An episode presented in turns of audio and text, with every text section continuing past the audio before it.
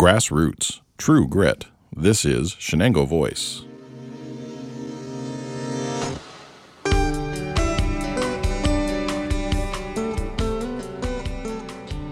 Visit our website at chenangovoice.com, and if you enjoy our programming, share a link to our podcast with your friends. This episode of Chenango Voice is sponsored by the Bohemian Moon Restaurant at 103 East Main Street in Norwich, New York, now serving the Chenango County community with take home comfort food and indoor dining. Lunch and dinner Monday through Saturday with lunches from 11 a.m. to 1:30 p.m. and dinner from 5 to 8:30 p.m. To order or reserve a table, call 607 334 9480. The weekly menu can be downloaded from their website at twobakeriesandarestaurant.com. Just click the link to Bohemian Moon at the top of the page. Hello again, everyone. My name is Mark Finero, and I'm the technical director of Chenango Voice, a local public service podcast. Our mission is to inform, connect, and inspire Chenango County, New York with information and stories that bring out the best in our community. Chenango Voice came into existence just ahead of the coronavirus pandemic. Due to New York's current social distancing recommendations, we've adjusted our intended format, opting to perform interviews online instead of recording in our dedicated podcasting studio. As a result, we're sacrificing some audio quality for now to keep our participants safe and bring you timely information. The COVID 19 pandemic has forced some big changes in how medical care is delivered in Chenango County. The medical appointment has received a big makeover, and now healthcare can be as close as your nearest computer. Welcome to the virtual visit, a hybrid of an old fashioned doctor's house call and a medical appointment at the office. This interview with Dr. Kurt Harding was recorded via Skype on July 22, 2020, with Chenango voice producer Diane Gallo.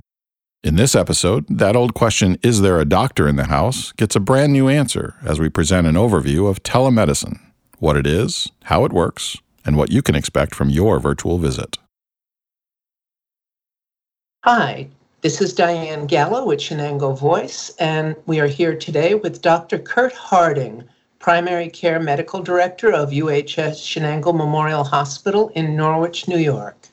Dr. Harding is here today to talk with us about virtual visits, what they are, how they work, and to tell us a little bit about what we need to know about getting ready for a doctor's virtual visit. Now, I was interested in a presentation I had seen you do, Dr. Harding, a while back, where there was you gave a little background on how virtual visiting started would you give us a little bit of history on that? Sure. It, um, you know, it's interesting. If you look way back, there has been evidence of, quote, telemedicine or telehealth or virtual visits being done even way back when. As soon as the telephone was invented, doctors were talking to patients over the phone and giving advice and taking their symptoms. So, in some aspect, the old-fashioned telephone call was a was a kind of a virtual visit. But if we fast forward into the late 50s, early 60s, when NASA started launching men into space, they needed a way to monitor their health. And so they were equipped both in the uh, the, the spaceships themselves, along with their uh, uniforms, they would have certain sensors where they could monitor them long distance and, and see how they were doing and how the health was happening. Then, of course, if we fast forward to the day and age when the internet exploded, and all the our capabilities of doing videos as well as audio things digitally, um, that's when telemedicine, as we know it now, really exploded, and healthcare began to look at how how can we tap into this technology to use it to our benefit for the patients uh, and and then improve healthcare. So it really did begin way back when NASA took it took it on in a form but it's really been since the internet took off that this has really exploded. And of course in the last 10 15 years we're seeing it just you know ramp up like crazy. And then of course with the covid uh, epidemic that hit places that had never used telemedicine were using it because that's pretty much the only way we could communicate with our patients until the offices began to open up. I seem to remember from our previous conversation that you had gone to an almost an impossible mind-boggling number in a few short months am i getting that right yeah prior to the covid looking at the data from the month of march we had done a total of about 1,500 virtual visits over the entire healthcare system. And most of those were done as virtual visits in our walk ins, especially those down in the Binghamton area. When COVID hit, we ramped up to 15,000 in April. So it was, you're right, it was mind boggling. And here at Chenango Memorial, we had not really tapped into that yet, but within a week, every one of our providers was able to do a virtual visit. So we, the, the COVID, this may be one of the, the, silver linings of COVID is that it really helped us to expand this and and uh, ramp this up in a very short period of time. Could you talk a little bit about how how you approached it as a physician moving into this into this new world? You know, what were your um, concerns, and how did it affect you? Yeah, that's a good question because you know. I, I have to be honest. You know, I'm, I've been practicing medicine for over 30 years, so I'm I'm dyed in the wool, kind of traditional. Got to have the patient in the exam room, all that kind of thing, and and there's certainly still a place for that. This virtual visits will not replace that. But this whole idea of being able to do a decent evaluation, an appropriate evaluation of a patient digitally and virtually, you know, that was new to all of us and a little bit, I have to be honest, I, I, I a little bit scary in that regard. But again, I, I harken back to what I said previously. When I thought about it, I'd been doing this for years over the telephone.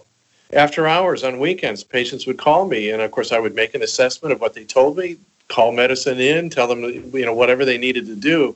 So it really was just an extension of that, maybe brought in more during our business hours and, and after, where I could actually see the patient and be able to do that and then as I began to do some of these virtual visits, I began to recognize, you know, what's interesting. It's it's almost like a virtual home visit. You know, I I, I, I used to make home visits. I'd go to patients' homes and see them in their in their in their environment, and I learned a tremendous amount that way. Well, now I can do that virtually. Now, granted, it's not the same. I don't see everything going on there, but I still am able to see their surroundings, what's going on, see them in their home environment. And so, as a physician, I, I gain more insight into the patient I'm taking care of. I think many of us are too young to remember house call. okay, I'm dating myself. Sorry. no, I'm dating myself because I, I remember having the doctor come in and said, oh, Dr. Brody's coming, you know, I've got to pick up. So coming back, coming full circle to this um, house call idea is uh, for is comforting for me who has it in my background and my history and to say oh it's just a different way of having a, a house call and in a way it feels as you said the silver lining kind of a luxury yeah how comforting yeah, yeah, because we had really gotten away from doing house calls. This might be a way that we can reestablish that um, in a little bit different way, but in a good way. So, what I'm thinking is that there are many people in our listening uh, audience who have not done a virtual visit yet, and it might ease them just to uh, kind of know what the process is. And I guess I didn't ask the other question. The other side of the question is how have patients responded? All right, let me, let me answer that first. Certainly during the COVID epidemic, they've responded very positively um, the idea that we are able to reach out to them, see them, talk to them over, over the, uh, I'll say phone, but over the computer, really helped us to connect with them and them with us without creating any increased danger of them having to go out and being exposed to anything. So I, overwhelmingly, it was positive. But I also will add quickly that even the previous visits prior to COVID, when a lot of these visits were through the walk in, very positive it's so convenient. You know, you have a, a fairly simple medical problem. You just need to find out from the doctor what to do, or you know, can I can you call in something for this or whatever. To be able to quickly do that on your phone and be able to have a visit where you see somebody, talk to somebody, have a prescription sent to the pharmacy, and all that happened in about 10 minutes without you ever leaving where you currently are. I mean, it's just it's so convenient for the patient. Um, so they they really, you know, they really liked it. Now, the drawback of that, of being in a rural area, is of course that we have limited broadband width in some parts of our county. And that does create issues. And of course, not everybody is tech savvy. So there's there's there's some folks who just this isn't going to be real uh, a, a, real positive thing for them. But for the most part, it, it, really has been accepted well. And having answered that question, I forgot the other question that you had. Oh, preparing for the visit. Oh, I'm glad you remembered because I forgot. So, yeah, here's the thing. You know, if you feel like, and, and I'll just put this out to, to whoever's listening and any patient that thinks, you know, I think I'd rather do a virtual visit than come to the office. If you call and say, you know, I think I'd, I'd really like to have a virtual visit, my staff, our staff throughout the hospital, we, we're geared up to be able to do that. Um, and what we can do is that the staff will walk you through setting up an account. You have to set up an account, um, but they'll walk you through while they, while you're on the phone and while you're on your computer or whatever device you have. Walk you through, set that account up. Once that's set up, that's a one-time deal. And then after that, they can set up the actual appointment for you. And what ha- after that, what happens is that when it's time for your appointment, the nurse will get on the phone again and call you on the, on just regular phone. Say, mm-hmm. okay, let's walk through this. And what's interesting and what's kind of neat is that the nurse will do their normal intake over the phone. So mm-hmm. when the nurse normally puts you in the room, they'll ask you, okay, are you still taking these medicines? What what issues do you have today? Is there anything else I need to tell the doctor? They're going to do that over the phone and put that in the notes so that when I open things up, everything's right there for me. So it, it really it's quite simple when you have our staff walk you through it. Now, can you do that on your own? Absolutely. If you go to the UHS website, it'll it'll show you about the virtual visits. You can click on, set up your own account, try to you know set up your own appointment. It's just it's a little bit easier to have somebody coach you through that, especially if you're not a real tech person. And and we would we would like to say that this thing works 100% of the time. Reality is no technology does. So if you run into problems, difficulties, a roadblock, we can usually help you out is there a structure or a sequence for how you do your visit? So you do the intake with the nurse. Right. And then the nurse will, will direct the patient to what's called the virtual waiting room. And so they go there, and so they're, they're still signed in on their computer. They're sitting in the virtual waiting room, and then it shows up on my schedule that the patient is ready. I open the, the Zipnosis, that's the platform we're using, click on, share camera, and usually it pops right up that the patient's sitting right there. We can begin our conversation and talking. I find that the actual conversation, the visit, is really no different than what happens in the office. If you stop and think about many of your office visits, much of it is just spent talking. Yes, there needs to be on occasion a physical exam, or there may be an issue where we need to examine a part of the body. But many times it's really just conversation, asking questions, getting history, um, verifying a few things, talking about a medicine, talking about a test result, whatever it is, those things are really just a conversation. So I find that the virtual visit and the conversation is just the same as if the patient were sitting in the exam room. I'm wondering what can I, as a patient who wants to be prepared, what can I do to prepare for a virtual visit? That's a great question. And, and those are the areas I think in the future we're going to see a, a, more expansion of technology to help us out. For instance, blood pressure, you know, what's your heart rate, all those kinds of things. I think that we're going to find that there are going to be technology. There's some out there now, but I think there's going to be technology that will make things so much easier and faster that even on a virtual visit, patient can push a button, take their blood pressure, and it shows up on my screen, I know exactly what's going on. So, having said all that, I think you know if you depending on the situation, but having things like your weight, what has there been a significant change in your weight? Do you have a weight that you can tell me today that I can compare to past visits? Um, do you have the ability to do a, take a blood pressure and tell me what it is? Even to take a temperature.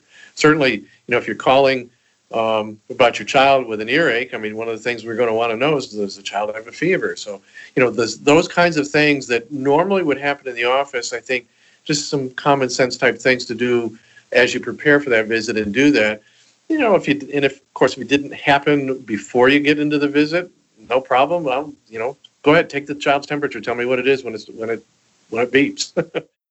I assume that you're recording as the visit is going on. You have a file open, and that if there that you may be recording information so that you have a, a record of the visit and a record of what medicine changes there was and uh, any follow-up directions for the for the patient. Am I inventing that, or is that spot on. No, no. There, there's so the patients understand too. There's no recording of the visual or audio interaction. That does not happen. What happens is, is, is that we document into the medical record exactly the same way we would document it if we had a face-to-face meeting in the office. There is no difference there. So whatever happens over the uh, internet gets documented in your medical record. Of course, it's going to comment and state this was a virtual visit, so that anybody looking at that, reviewing that note, will know that's what happened. And it's and that part too. That's important for the insurance companies um, because they need that information to, to reimburse us. Thank you. And when I said record, I, I did mean document so that if, sure. for example, you know, often when you talk to the doctor, you, you go, uh huh, uh huh, uh huh, and you're not, and unless, unless you're writing it down, you walk out and you say, wait a minute, what did, what did, what did he say? You know? So I was just wondering, is that what happens with a virtual visit? Will you, will I, as a patient, have a little track record of changes or whatever's? Yes, as a matter of fact, the, the software platform that we use is Zipnosis, and in that there is the ability, and we all use it, to send an email to the patient, the just very quick thing of the, the diagnosis, maybe the medication that was prescribed, you know, our phone number, those kinds of things. Um, the other thing I think that will be important too as we move forward and we go to Epic, I think you're going to find the same thing is going to happen um, in the patient portal where all that information is going to be available so that the patient can quickly go in at home and look things up um, much more than much more robust than what we're doing now. Well, it sounds like there's an awful lot to be optimistic about in in this whole in this whole process. And again, the silver lining. Sorry, we were forced to it, but now we're getting there, and that may force better connectivity and broadband service and other things that we need to under to implement in order to really get the most out of this evolution. Some calls will be more general, but other calls will be specific. The baby has a fever. The baby has an earache. Right. I have an earache, or I, you know that yes. kind of thing. So we're not looking, and the, the detailed history will already have happened through the portal. I think that's the part of the virtual visits that we're still hammering out is you know what what are the good opportunities for us to use these? I think we already understand and have been doing already it's very good for simple acute medical problems. You got a you got an earache you got a sore throat you got a rash um, i think i sprained my ankle all that kind of stuff. You know even you know if you sprain your ankle we think it's fractured well we can still order the x-ray and you can come to get the x-ray and we can call you with the results. So you know at some point you may need to have a physical exam but there are many things that we can do short of seeing you physically. So those kinds of things we're already doing and well versed with. But then it's then you stop and think about okay how about more of the what i refer to as the chronic disease management? How about the patient who has a long list of medical problems long list of medicines? How does how do these virtual visits fit into that? Some of the thoughts that we've had, some of the things we've been discussing. You know, how about the the, the infirm patient, elderly patient that's home? It's very difficult for them to come to the office. Um, doing a virtual visit with them is interspersed with office visits. I think would be a marvelous way to be stay in touch and keep the patient from having to go through the the pain of coming to the office. Um, maybe even with some of the other patients who have the same kind of thing but are not as infirmed. Um, you know, blood pressure thing. You know, I, am on these blood pressure medicines, and typically I see the doc every four to six months, and we go, "Yep, your blood pressure is good." I listen to heart and lungs. Yep, see you in a, in a year for your physical. Well, why couldn't that visit be virtual? And you tell me what your blood pressure is. You're not having any problems. Great you know, see in six months. So mm-hmm. all those kinds of things, you know, we're kind of percolating through, trying to figure out how to do this um, and, and do it well. Um, so I think in the in the near future, you're going to see and hear a lot more of these kinds of things. And and I know we as a hospital system are already talking about that. And you know, once we come up with some ways, I think we will begin to broadcast that probably a little bit more, get that out to the public so they understand what where we're going with this and what we would like to be able to do for them. I read that about half half of patients who use telemedicine reported that it increased their involvement in treatment decisions and it got them more engaged in in managing their own care. And I'm guessing that the more frequent um, conversations m- makes you more conversant, makes you understand your your your issues better, so that you know better how to talk about them, take care of them, react or respond to them. I also wonder too if part of the reason they feel that way is that you know when when a patient comes to the office, they're in a foreign environment. I mean, they're on our turf. We're very comfortable with that, but sometimes patients are not. But when they're sitting at home in their environment, they may be a little more empowered to be involved more with their healthcare and be more conversant with that and, and, and bring up issues that maybe they're just a little reticent in the office. I, I, don't know. I don't have any data to back that up. It's just, you know, just came to my mind as we're talking about this one of the things, and I'm just kind of waxing poetic here because I love the subject so much. I love this, you know, interactivity and the ability to take more responsibility for your own self-care if if I'm properly taught, if I get the background. And many patients, when they're discharged, say from a hospital from a, a surgical procedure, there's a little window of, oh my God, I'm going home. How do I do that? Or how do I how do I handle a catheter? How do I do things which probably a little video or a refresher or getting somebody to consult with could really help with? Yes. Yeah, I think those are all marvelous ideas. You know, and having, you know, these virtual visits don't have to be a, a physician or nurse practitioner or PA. You know, having one of our nurses get on and like you say, somebody who just went home from the hospital, do a virtual visit. How are things going? Let me see see how your site looks. I mean, all those kinds of things we just haven't explored yet. This has been Dr. Kurt Harding. He is the primary care medical director of UHS Chenango Memorial Hospital in Norwich, New York. Thank you very much. You are welcome. Thank you.